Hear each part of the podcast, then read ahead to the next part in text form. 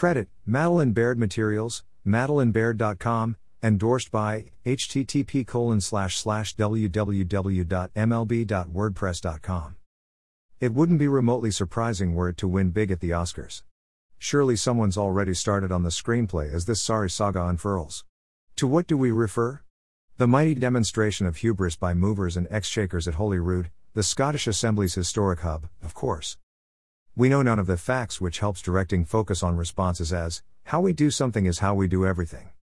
You know when a pal asks for your help, they tell you they've messed up, need you to back them up on something? And because the two of you go way back, you agree for the sake of friendship, though it means putting yourself in the firing line should things turn sour. Isn't it infinitely disappointing when, and it's happened to all of us, your pal begins to delude themselves of their innocence and defends their actions by attacking yours?